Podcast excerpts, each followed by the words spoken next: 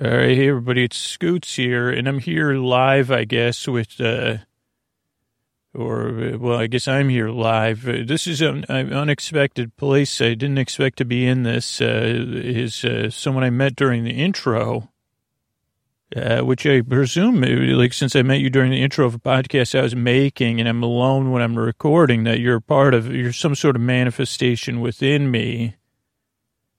Uh, but I wanted to introduce everybody to Protector Projector, uh, which is, is you, so Projector Projector Projector Protector or protect, project, Protector Projector lives somewhere within me, and and uh, just as a refresher for anybody that's new or that's listening along and says, Scoots, how about a refresher before you introduce? Plus, I don't know uh, you know, not, it's not easy for everybody to be on the mic. A little behind the scenes too. When you record a podcast, you listen to you. You have headphones on normally, and the the uh, that you, so you're hearing your voice as you're recording. That that way you know you're close to the mic, and you, you just you can monitor. They call it monitoring your own audio.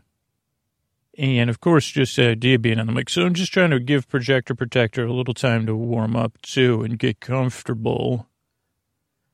But so there's this concept on Sleep With Me podcast called Brain Bots, and it's been around for a while, at least four or five. Let's see, what year is it? 2020. We started the podcast in 2013. So at least five years, I think we've had Brain Bots.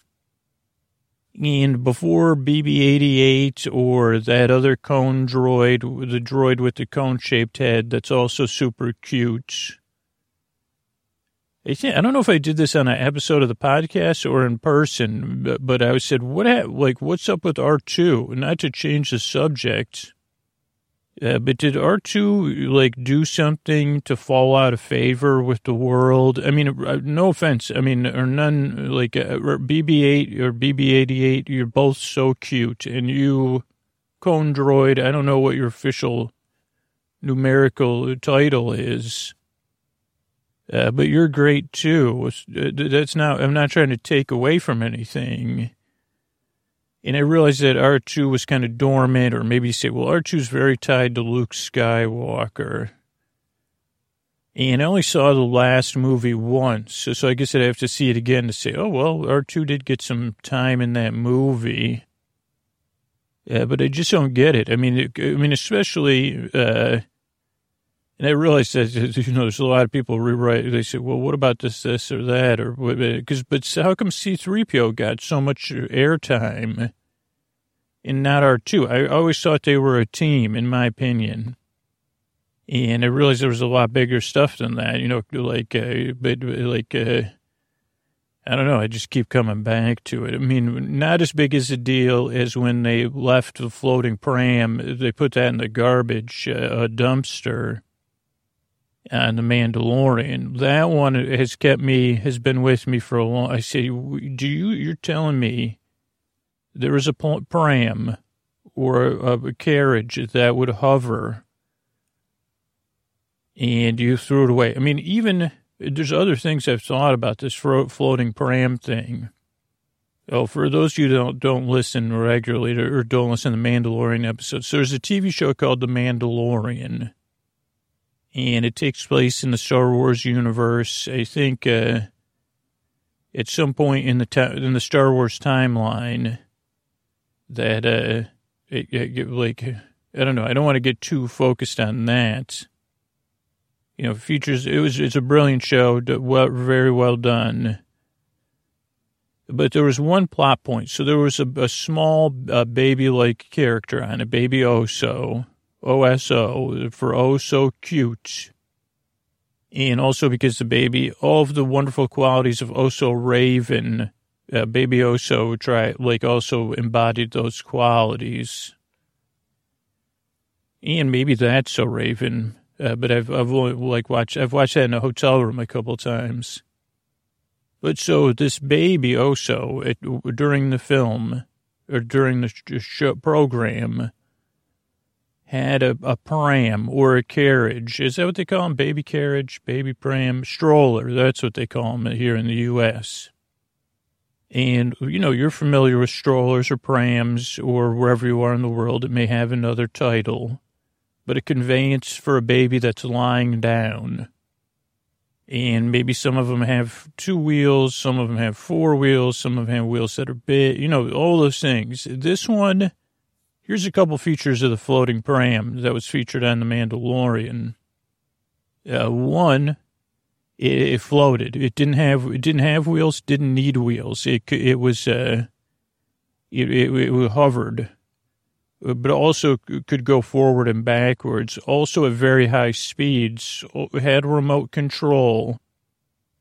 Uh, they could be communicated. It could do, change direction. Could follow you, or probably go in front of you or next to you. It could definitely go next to you. So I didn't even think about the, the technology for self-driving. So it was a self-driving, always under observation, except the time the Mandalorian was on the um the the big uh, Jawa ship thing, portable fortress or whatever they call it. I don't know how this turned into a Star Wars episode, but uh, I mean May the fifth is coming up. But don't worry, Projector Protector, we'll get back to you. Um, so that sounds pretty sweet. Not only that, it had like a cover that was actually like like the cover would come down. And not only would it, but if the baby needed it to be dark, no matter the time of day, it could do that. If the baby needed it for rain, like a very all weather cover, automatic or automatic too, I think it was. Also, is made out of some sort of alloy or metal which most of us associate. I mean, not many people are rolling around in like a platinum pram. Uh, because, uh, you know, you have to push it, where this you didn't have to push it, it just floated. And so at some point, the, um, the former members of the former empire got a hold of this pram. And what did they do with it? They threw it away in a dumpster. And it's just something I've never been able to let go of. Uh, I mean, in the story, it's not that important. But I just, I mean, I made my own story about it. That a storm, storm person, former trooper of storms or whatever, said, "Oh boy, boss, don't worry, I'm going to throw that right away." That's the best place for it, totally. And then they, after work, they were going to go get it because that would be common sense. Uh, so I don't know. What was the name of that planet too? I forget. I forgot it. Just I'm I probably oh Nevarro. I think that's a planet. If you're ever on Nevarro, go through the dumpsters. Uh, I mean, I don't know if that was before the first order, but you'd say Who, who's uh, who's in charge of resources? Uh, no wonder you're not the empire anymore. Talk about imperialists You're just wasting stuff. And so that makes me return to my point of, you know, another thing that was uh, got, gotten my goat, uh, or my goat got my gruff, or whatever we say here on the podcast, was that, uh, I don't know why R2 didn't get more screen time. I mean, I guess I, I guess it kind of makes sense. I mean, I hope R2's not listening, but when you got BB-8 uh, cruising around I mean, I guess, yeah, there's just a change in relevance because uh, you say, well, BB-8, BB, I always want to say BB-88, but I mean, BB-8 had a lot of personality and so you say, well, I just can't write for, like, sorry, I can't write for three, two, well, I can, you know, can't write, we don't have enough droid writers. Uh, that's what it was. Uh, during the rewrites, we just could only focus so much on uh, storylines and non-humanoid droids. Uh, and once we, so I said, okay, I, I, can relate to that. I have trouble with uh, managing more than like two main characters. Uh, so all that being said, once upon a time, uh, or, or every once in a while I talk about brain bots, which are parts of our personality, in my opinion, uh, that are usually a lot of times during the day they're latent or they're sleeping, but then when you get into bed they start cruising around, just like R2 or BB-8 or or the Cone Droid. and they start trying to get your attention. And usually, I mean, here's the other thing uh, I don't mean to keep talking about Star Wars and droids, but I say to myself, uh,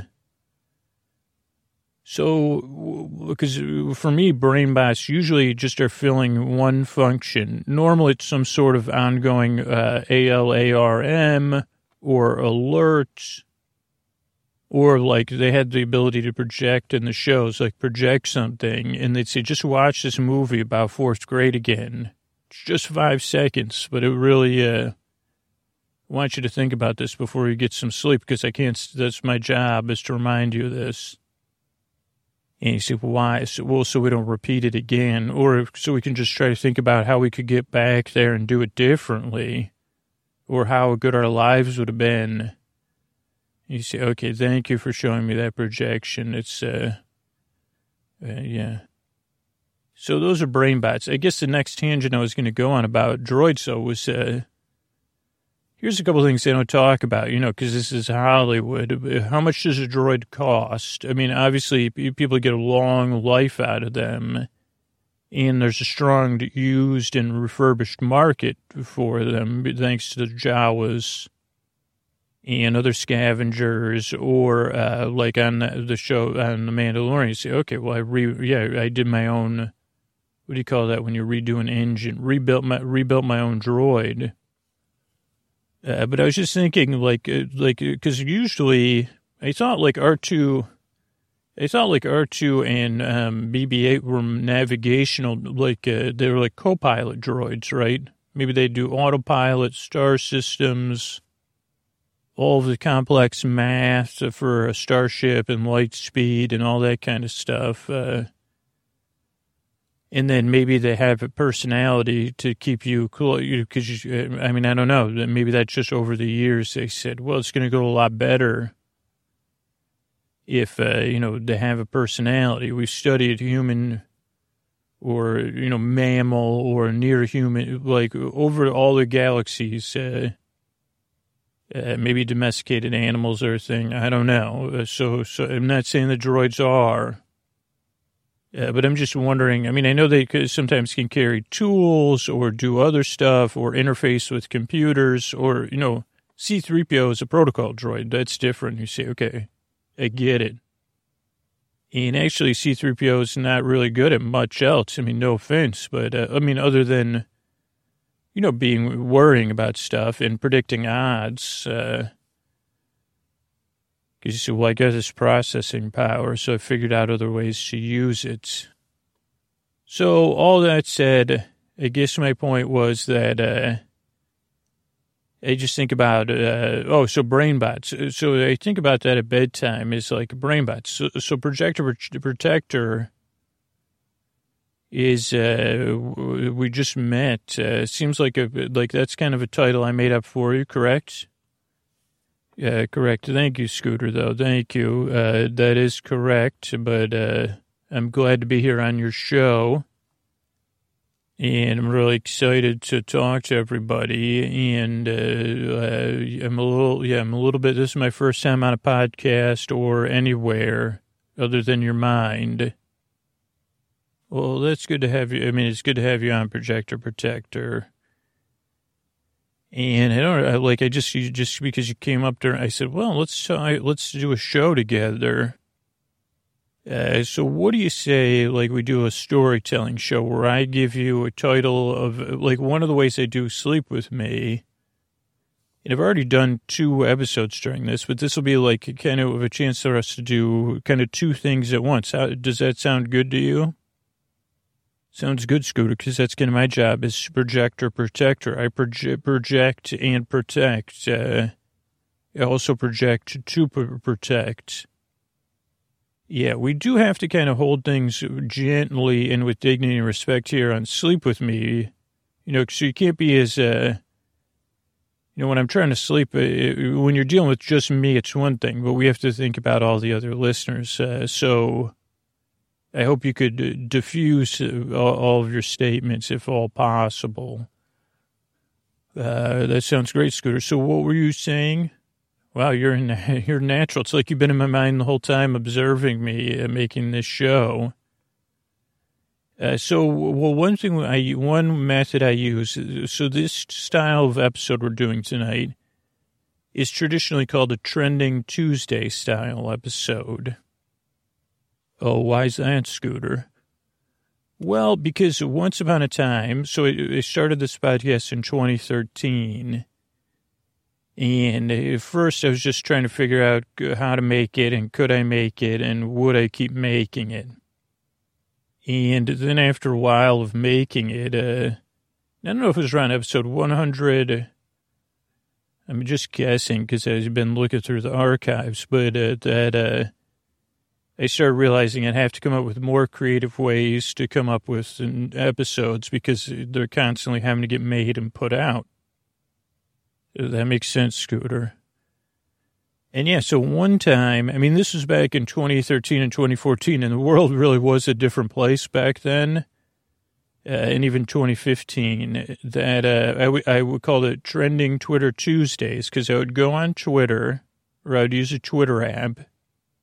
I would look at the top trends that were trending right then, and usually I'd take a screenshot of it, and then I would use those as prompts uh, to randomize a story. So there'd be, if there was like uh, somewhere between seven or eight, not so much story beats, but story directional changes, uh, so that the story didn't kind of peter out.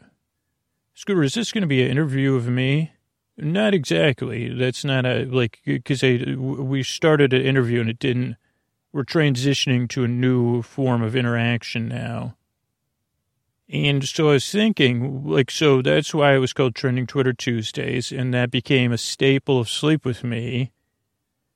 And at once upon a time, we used to put out three episodes a week, which was never sustainable in a workload wise, but I wanted to see if it one day could be sustainable uh, because I liked that idea. Like I said, oh, would, could we ever get to the um, kind of point where that would make sense to put out three episodes a week. But as I was like, at some point, it just was like, okay, this is too much. Uh, like, there's just not a way to sustain that much, like the the, the infrastructure sustain that much. Um, you know what I'm saying? Yes, Scooter. It was just uh, there's just not enough. Uh, that's a lot of content to put out three three episodes a week and all the work that goes into supporting the con the, to put out the content. There's just not uh it didn't wasn't viable exactly. Uh, because at the time we would put episodes Sunday, Tuesday, Thursday. And so each one of those Sunday had a certain style episode, TV recaps. Uh, Tuesday was trending Twitter Tuesday style episodes, not always trending Twitter. And then Thursday would be the written episodes. And uh, uh, then we tried rending Ritter reditation, which was kind of similar. That worked pretty good for a while. And since then, I've tried to do non uh, t- trending topics because it's just uh, it's like just not sleepy. I guess totally makes sense, Scooter. I'm with you. As a projector protector, I hear exactly what you're saying. And so I've, you know, I'm constantly looking for stuff. I use like Phish set lists, like uh, uh, Nintendo games I've used. And so this one, this is the third time I'm using this, is uh, Vulture came out with a list of the 100 greatest emo songs. And so I thought we'd use a couple of those as story prompts for you to kind of tell me I don't know, just see where they go for you. That's always interesting. You know, try to keep the story in mind and the listeners in mind. And, you know, no pressure because they can always edit it. So there's no real pressure on you at all, projector, project, projector, protector, other than to just see, see where, what, where things lead you. So does that sound good? Scooter does sound very good. I'm ready for my prompt. Okay, so your first prompt is, uh, existentialism on prom nights. Oh, Scooter. So that reminds me when I was just, uh, so you may have heard just my slip of the tongue earlier, or a slip of the film, as we say in the projector protector business. Uh, not only do I go by the name projector protector, but that is kind of one of what, what part who I am as well. And you might may say, "Oh, is this?" Uh, and I don't want to get too into the uh, the background or the history of projector protectors, but we're a part of uh, like not exactly as you describe us as a unifunction or male, the old you know that word adapted with male in the front of it, Scooter, that you refer to us sometimes as uh, which is not, you know, it's just a, it's a, it's just a way of g- generalizing. I understand generalizing us. Uh, but pro- projector protector, I guess the simplest way to tell you is, is, a way of life, a way of life for me and other projector protectors out there. And, you know, our function and our purpose is kind of somewhat straightforward but we also have to live by code. And that you know that code is not always clear and not always easy to understand and, and all those things. You know we learn we crop into being uh, when we're needed or as you may say we're uh, as as as, as our humans are adapting uh, you know, humans don't always have all the tools they need, so they're making tools, just like you know, human history we see. And not that different than other tools. Like the projector protector is just a tool that a lot of humans are springing to existence. Uh, and as you kind of hinted at, at a younger age normally, but not always, uh, to de- you know, a tool to, to, to deal with things. Uh, as they're adapting to situations. But we also kind of have to have uh, come up with a code, right? And one of those actually that they taught us is uh, that there is a extension, existentialism on prom night is to be avoided at all costs. Or if you said uh, projector protector, because you might say this is well, you could say, could you write a, a book of uh, tips for other projector protectors?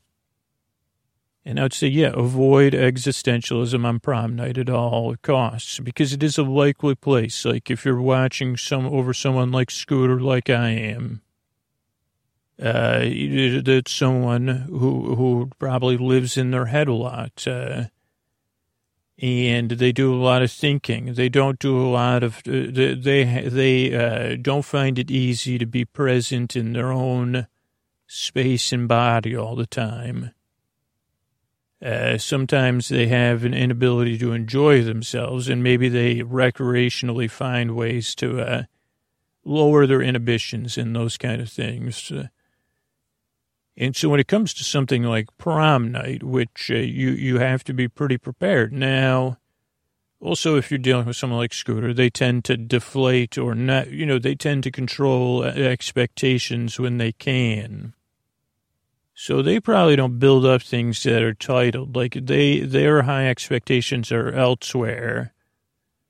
So when something like prom night comes, they're uh, more putting it. Uh, how do you say this? Uh, they're saying, well, it's not like they're faking it. Some people say, oh, you're poo pooing that, or you're not into that because you're. And you say, well, no, it's a little bit more complex than that. I have a projector protector and also many other tools that I use you know, some of which I designed and developed when I was only four, five, six, seven, eight, nine, ten, twelve years old. And uh, I guess my point in all this is that, uh, oh, oh, so the reason we, we, we, we would have a code of no existentialism on prom night uh, is, you know, for me, the projector protector, most of my work should be done, but like if you're, if you're taking a, a place of responsibility, you know, I would be even telling Scooter, no existential Scooter, no existentialism on prom night. You know, I'm going to get you, we're going to try to figure out everything ahead of time. Everything, people might say it's unrealistic that this could happen in a good way or a non great way. But over the next 42 nights, we're going to run through all of them multiple times from multiple angles. You know, and we'll recreate them and we'll see what, you know, we'll run through how we're going to handle everything unexpected. And that would be my role, really. Is I mean, one of my roles, uh, like, so would say young scooter prom night is, uh, what do they call it? They, they had two, uh, but let's say you're, uh, uh, 17, 16 years old or so You see, don't worry, we're going to run through all these things that might uh, have differing degrees of uh, the, everything. And that uh, really, uh, that uh, really want, what I really want you to do, Scooter, is, uh, you know, get all that out of the way so that you would be secure and then maybe you could have fun or, or something uh, during that instead of having an intensity level of 12 out of 10. Uh, but also, we want you to enjoy yourself to the degree that you'd be restful. Like, so either prom night could be the night before or the night of. Uh, I know a lot of those things, they tend to go on after the dance. Uh, and I'm not, to be honest, Scooter, I'm running through your database and I can't exactly see what, uh, you know, you had a fun time on the Sunday after. Usually you have like a daytime, uh, like, uh, it looks like from what I can see, outdoor at a park. And I think there was probably something with you, like that you did at one of your friends' houses after the prom. And you went with someone you were friends with, which is always a good idea, for, especially for Scooter, because you see, well, you got to keep your, like, uh, you can't overstretch. So those are all things uh, like uh, that uh, makes sense. But we, we, what we would want is not for you to be lying in bed. Uh, well, maybe we would have wanted this for Scooter, like uh, if you'd been swept away somehow in like whatever romantic throes or dreaminess. Uh, and thinking about the meaning and the purpose and like, but yeah, that, that just doesn't sound like very conducive to prom night. Is you thinking about all those things? Does this mean everything? Does this mean nothing? Do, do where do I be like? What am I thinking about all this? Uh, so we'd say, okay, if if you're looking at being a projector protector, you know, prepare for prom night. 60, 90, 120 days. You know, you don't even need to, even before you'd even think about having a date. We might have to even start preparing earlier for you to think about preparing for having a date or going as friends uh, or going without a date. All those things are fine. Yeah, and we would want to help, or that should you just ignore these pressures uh, to say. But I would say, that, you know, in context is like, uh, if you could step out of other people's expectations and still go and have fun, you know, because sometimes Scooter, you did uh, border on, you know, saying, uh, removing yourself from having fun, not by saying you're above it, but by saying, well, I, I'm like you're a little, you're not being standoffish on purpose.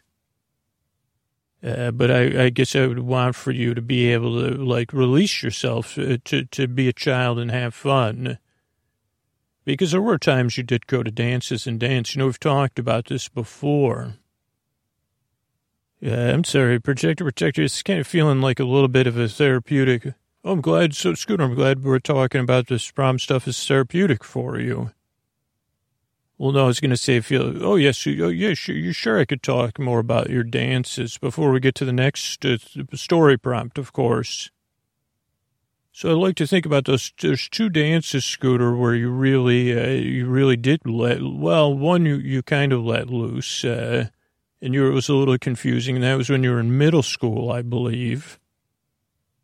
And we talked about it on the show where you went as uh, uh, like what you saw is someone from like uh, London punk, uh, 1980s, uh, and you uh, you went to the school dance like that, and people could barely tell who you who you were, and you had all sorts of accoutrement, and you had a lot of fun. But then you also your jean you had ripped jeans, and then someone ripped your jeans up to your uh, your uh, your your your um I don't know how to say it other than tidy whitey that you wore at the time. Yeah, and that yeah, that was confusing for me because I couldn't tell. It wasn't. I don't think it was people trying to be mean, but it was kind of like a. It, it was like a. It, like it was just kids. I mean, I can see how people say, "Well, that was uh, because it was someone I was kind of friends with." Uh, and the act wasn't super nice, uh, but it also wasn't mean spirited. It was from a place of like vulnerability and maybe just overexcitement. And then, yeah, you, you, someone else helped you make use one of your many headbands or armbands to, tie it around your leg, and, and so you couldn't really see your tidy whities after that. Yeah, I don't know if I how much I danced at that one though. Well, yeah, but you uh, you were you were there. You embodied the, the, the costume spirit of that Halloween dance or whatever it was.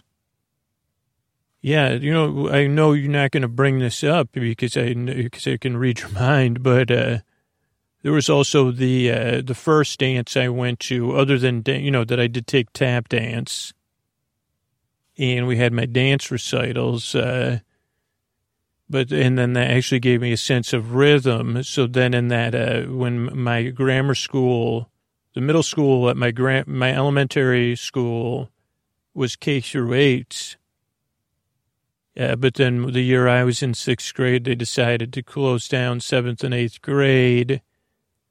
So we were going to have to go to a middle school.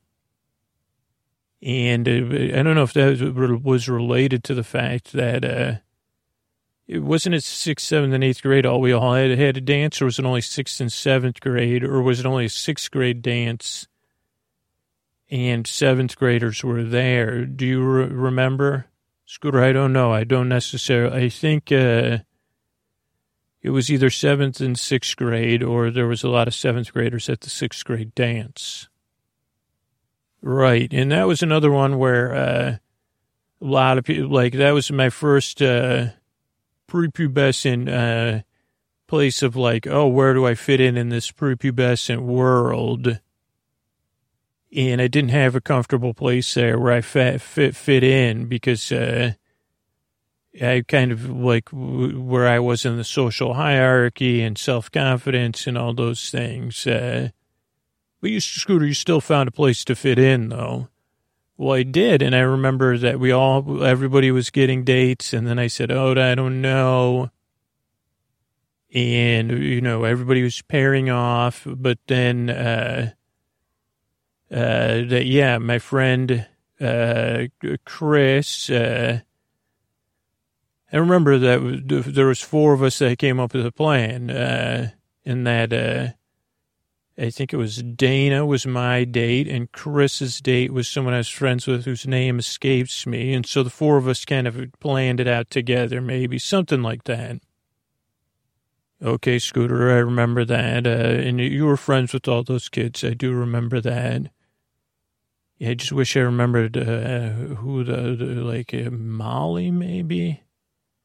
Uh, I don't know, but it, so uh, that was the dance that uh, they had the dance contest, and I mean, I guess this is a humble brag, but it's also like it was a school of kids that just couldn't dance and had no rhythm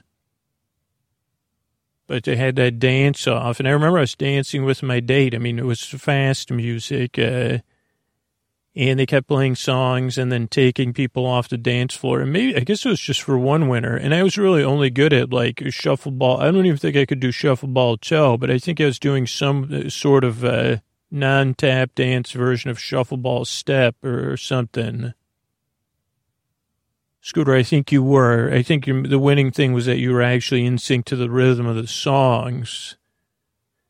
Yeah, probably. And then I won, and I won a record. I think it was a Bruce Springsteen record and maybe a, um, an MJ record.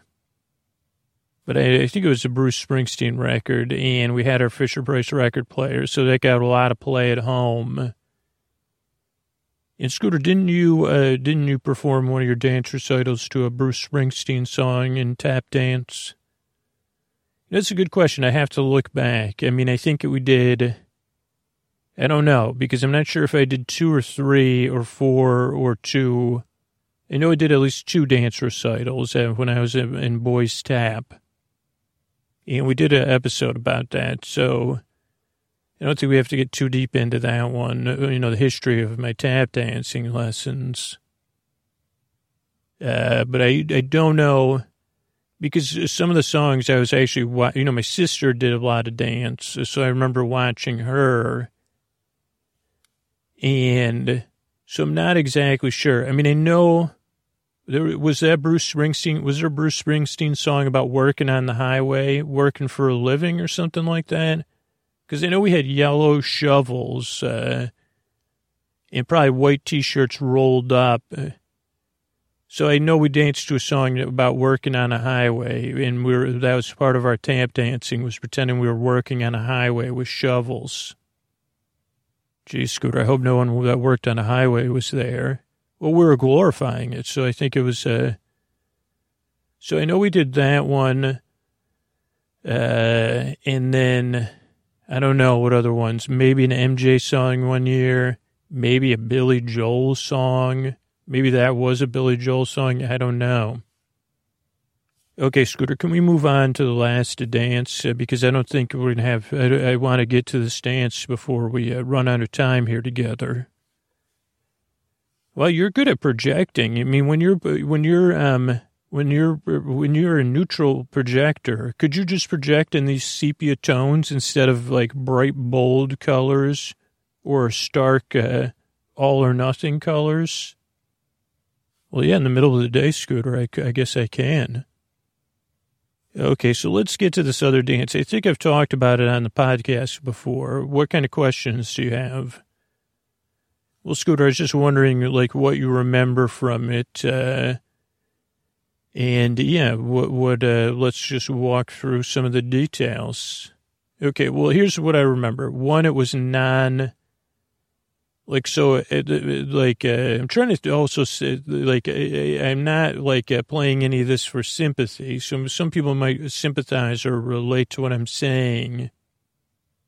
But because we're projecting this in a, you're projecting this away for me, that's kind of neutral. I do feel like okay with all this. But so my school had, it normally had like a, a Sadie Hawkins dance. I didn't go to that one. I don't think maybe ever. And then, uh, it sometimes had uh, like a, the, you know, when you were a senior or junior, you had your like proms or whatever. And then there's probably a couple other dances during the year, I guess, because it's a, well, the, at least we know where the kids are on a weekend night.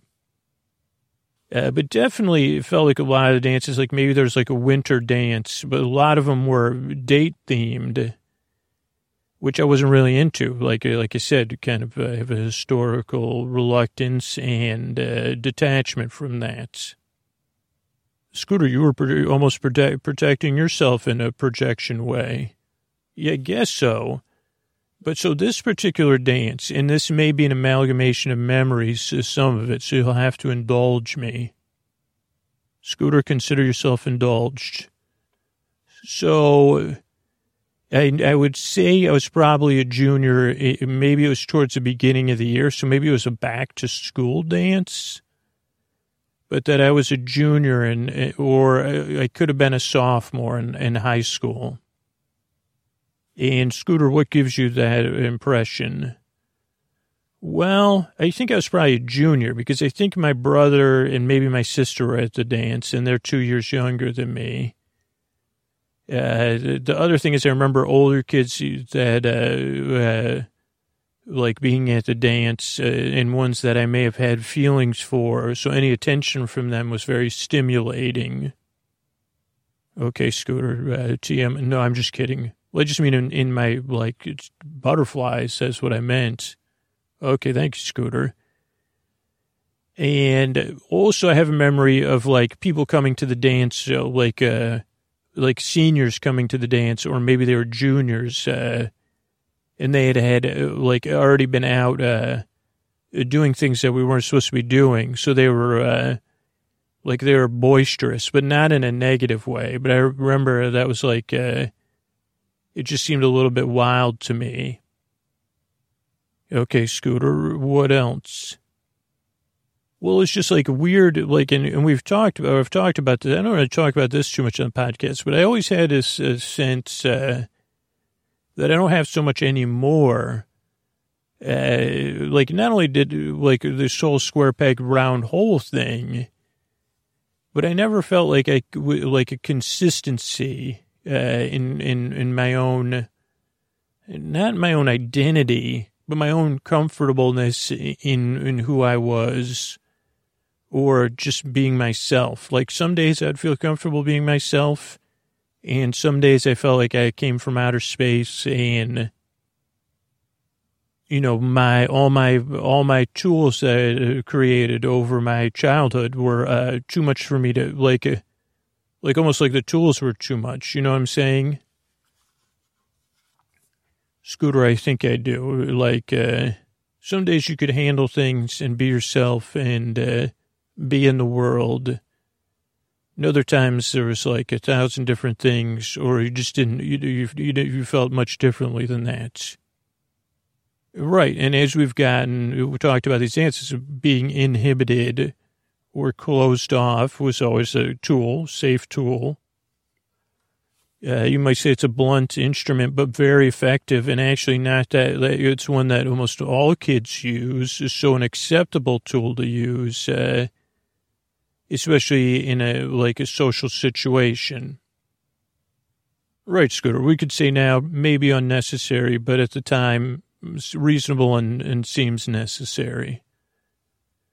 Right. So, it, but when I could break out of that uh, and step out of that into a place of more, uh, I don't know, I don't want to say confidence and comfort, but something like that, let go, uh, was very rare and also baffling. So this dance was one of these baffling ones in a good way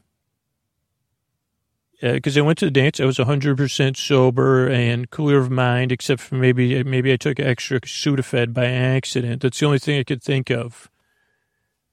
Okay, Scooter, possible due to pseudoephedrine, but more than likely not, and that would have been accidental. And yeah, I got to this dance and I just let loose, uh, like I've never let loose before.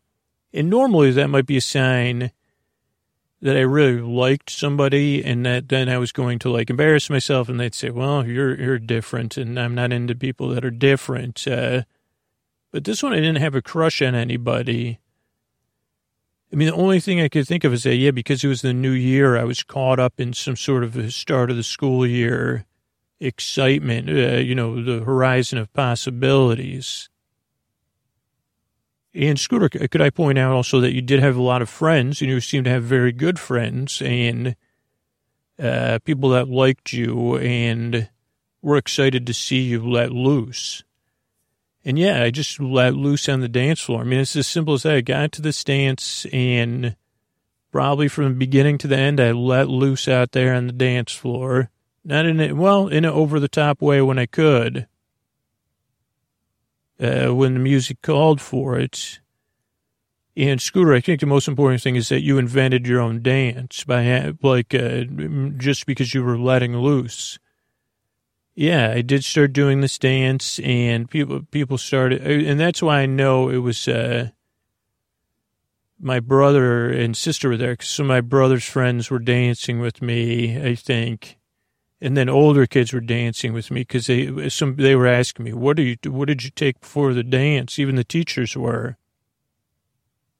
And I think they always had a breathalyzer there. So I said, well, I take the breathalyzer. I know nothing. I'm not I'm 100% clean.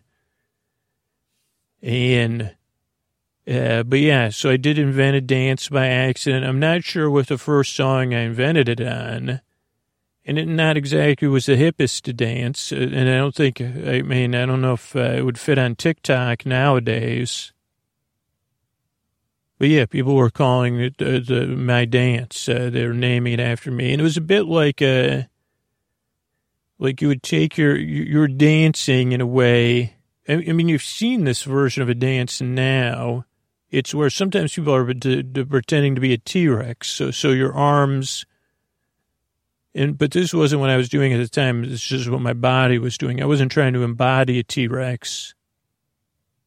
Uh, but if you put your arms together and in front of you, a bit like a um, some sort of uh, what what are those called? Not a groundhog, but uh, those ones that come out of the hole and beg for stuff. Prairie dog. And then you hold your hands together over your head with that prairie dog thing and you kind of move like a T-Rex. Uh, that was the majority of what the arms are doing. Then your legs are kind of moving and you're gyrating your body and you're dipping, maybe more, maybe more like a giraffe. I wasn't trying to embody any animals. I was literally just, I was lost in the music, as they say. And, uh, I mean, it may be a little self-conscious because I was letting loose that then people were aware of my letting looseness, but then some people were getting into that, because uh, it wasn't like out, strangeness was not outside of my personal behavior. It was more like just, uh, like a more open strangeness uh, in front of everybody was maybe a little bit out of my behavior, having fun. And so, and then like, of course, the teachers and stuff thought I was up, you know, I'd been uh, doing something before the dance. Uh, but I think I just, it was very, I was very hyper. I would say that, uh, I had a lot of energy that I released while I was dancing. I had fun. It, though it was hard for me to sometimes be like when I had fun and people were having fun with me to not and knowing now that they probably weren't having fun at my expense to be like uh like cause remember that time I made my own necklace too? And I put tool like I put metal tools on it and stuff and I wore that to school. Remember that? Scooter I do. Uh, it was like nuts and bolts and stuff on a necklace and kids were coming up to me being like, do you have nuts and bolts? Is that a nut and a bolt and a, a Cheerio on there or something? And I said, yeah, yeah, it is. So I made my own necklace. Uh, but then just to think that, uh, I don't know, they were like, that's wild, man. But then a part of my brain said, that's probably not the good kind of wild, but it probably was a good kind. And so I guess it was a bit like that, but it was, you know, it let loose. It was fun. And, uh, I think it, there's maybe some kind of positive ex- existentialism, maybe the wrong word, but like, uh, like an ability to step outside yourself into yourself. You know what I'm saying? Uh, projector protector.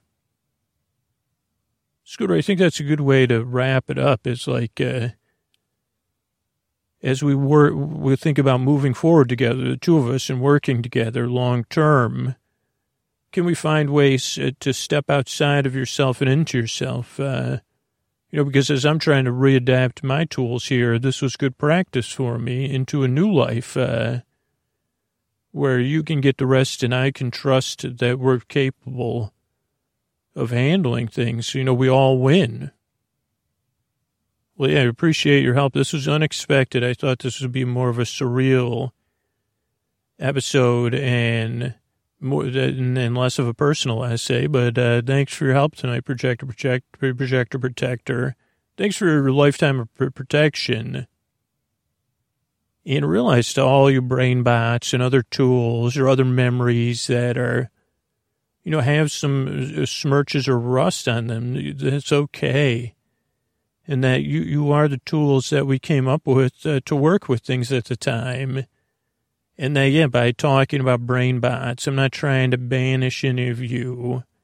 And I mean, maybe sometimes I'm passively aggressively saying, oh boy, that projector protector. Or that all night alert bot that alerts me to generalized alerts that have nothing you know, I you know I'm just human too, but I realize that you're just doing your job. You know, we're all doing the best we can. It's a good thing we sleep all sleep together every night. Uh, so I'm looking forward to snuggling up with all my brain bots tonight. Good night.